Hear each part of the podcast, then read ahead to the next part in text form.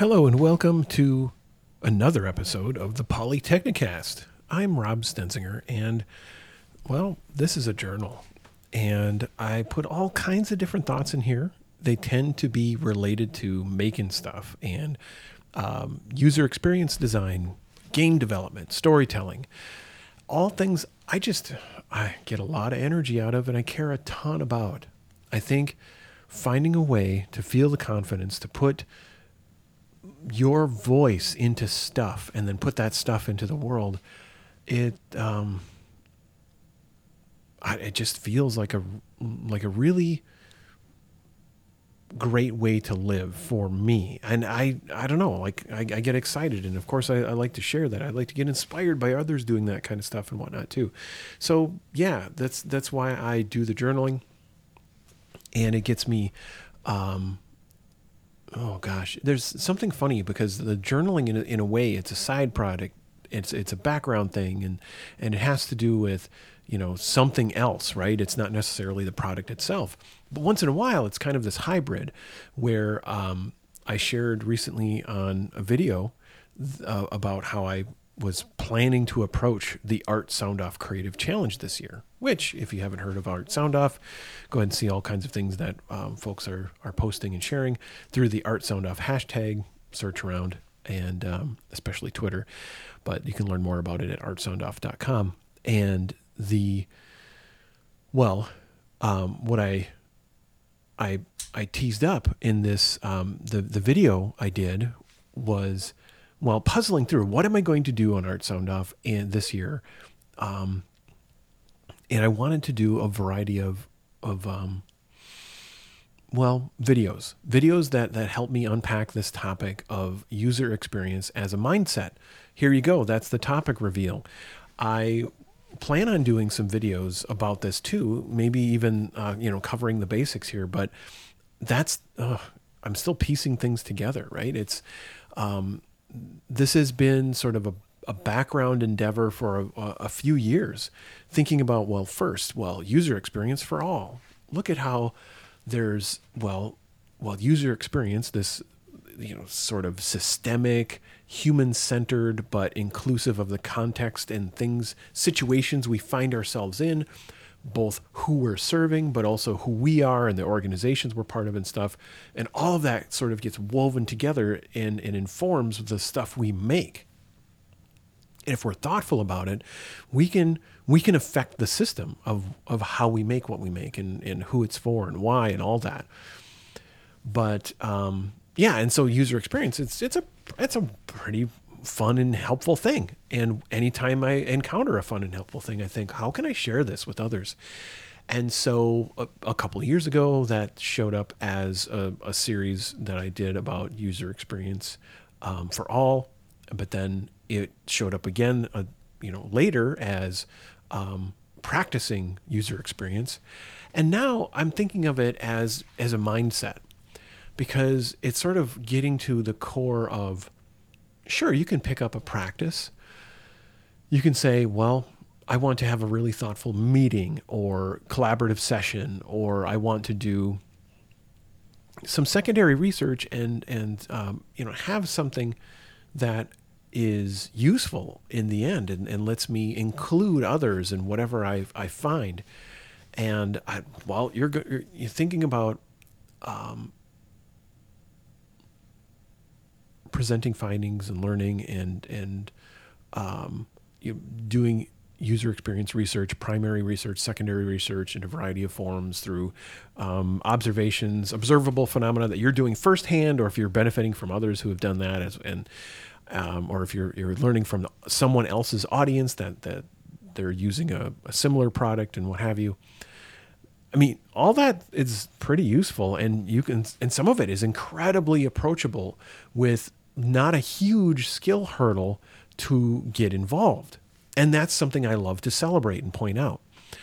Yes, you can practice this and get extra like familiar and honed at the entire cycle of, well, finding a problem and then uh, you know elaborating and coming up with questions and forming a, a, research protocol to help explore those questions and putting it into the world and and uh, and uh, gaining the uh, you know observations from from the data that you gather, getting meaning from the data, all these kind of things that you can do and and are doing in you know to some level of formality, even if you aren't as deeply practiced in it. But it can get deep. I guess is my point there. It can it can um, be a lot of things where um, you can get lost and maybe have to put in a bunch of work to uh, you know find your way to make something clear and useful and credible and um, well in you know inclusive and presented in a way so so it's really understandable and all that.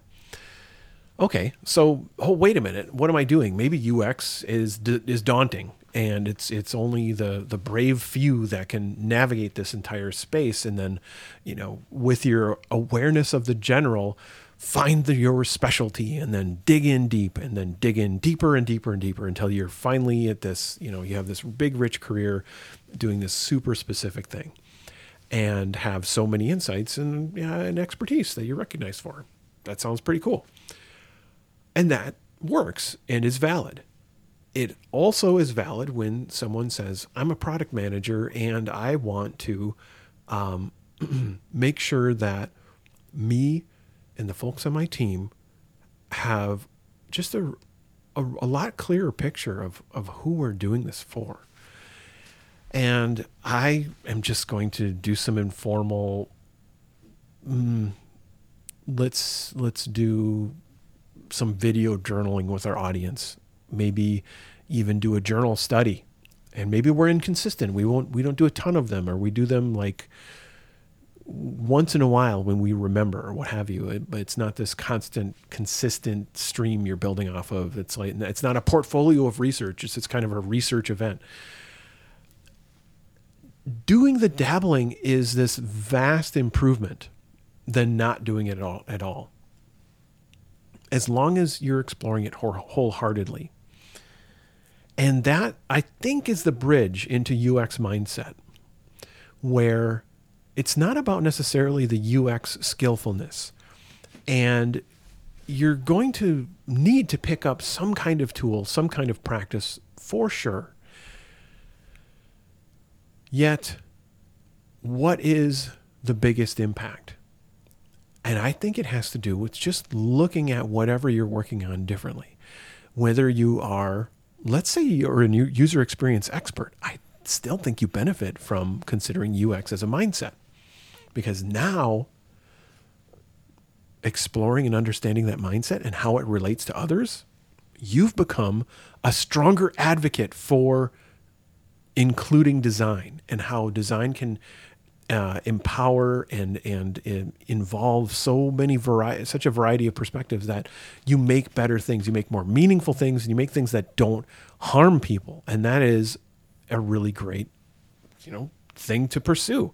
So even you as an expert, I think have a have some kind of um, benefit from exploring user experience as a mindset. It's not discounting all of your skill. It's saying that one of the most powerful things that that is available to user experience is saying, you know what? I'm not just going to think about what is most efficient from a um, from a financial perspective or from a an engineering perspective and and uh, it, that whatever we do needs to be shaped and involved and be informed by uh, the people that we're serving so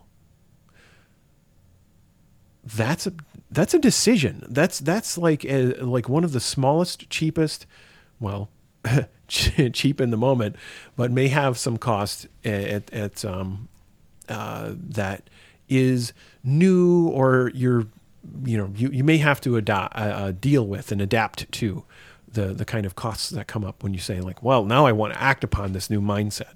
Fair enough. And I respect that and it, it will bring the value though so when you say okay I believe it's important to involve these other groups or constituencies is kind of the term I often use you're you're bringing in new groups of people to affect how you choose what is the right thing to do next for your um, your space, whether you're an engineer or you're into you know you're a business person of, of of any variety, where maybe you're running a business or you're running a product. Um, in either case, you're thinking of the sort of um, you know the the financial viability and health and how it fits in a competitive space and all that stuff. Plenty of things to think about.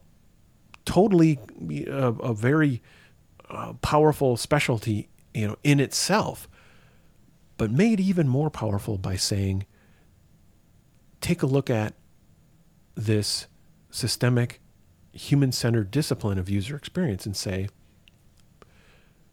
I need to include it, and I believe in including it, and I'm going to have this as a as a way of looking at everything from here on out. I will I will keep user experience as a as a way of looking at things, and that's where it's it becomes um, the potential is right there. So to me, that threshold, how could we cross that? How could we celebrate it? How could we point it out and do that thoughtfully? And that's what I'm trying to get at in this series of posts. So user experience mindset. And I've got a variety of, of uh, tools and practices we'll take a look at as well. Because, of course, once you're willing to look at things and you, you want to involve, well, you, you need to, you know, put something into action as well. So hopefully it's not just about a feeling and um, openness. There's more to it, and I hope to for to do you know five, maybe ten. Ten is ambitious uh, posts this month during the Art Sound Off Creative Challenge. And once again, I'm Rob Stenzinger. I'm a user experience designer. I make games. I do stories of a variety of things. And I love to do this kind of journaling practice. And you'll see that this, this year I'm doing more of them as videos as well. And if you want to know why, I recommend checking out my recent post where I talked about the um, customizing your creative challenge worksheet slash workbook. And that helped me come up with my plan for this month. All right. So, more to come. And uh, if you have any questions, thoughts, comments about this, you can reach me as Rob Stenzinger on all kinds of social media. But I think the most effective way is actually email, where you can reach me where I am Rob at shieldsstenzinger.com. Love to hear your thoughts and questions and reactions to this stuff. Um, and okay, so if you want to see what other folks are posting about Art, art Sound Off, check out the hashtag, do some searches for that. Just all one word, Art Sound Off. And um, if you want to join in and do some of your own journaling, with their, whether it's audio or video, go check out artsoundoff.com for some helpful things. And thank you very much for listening.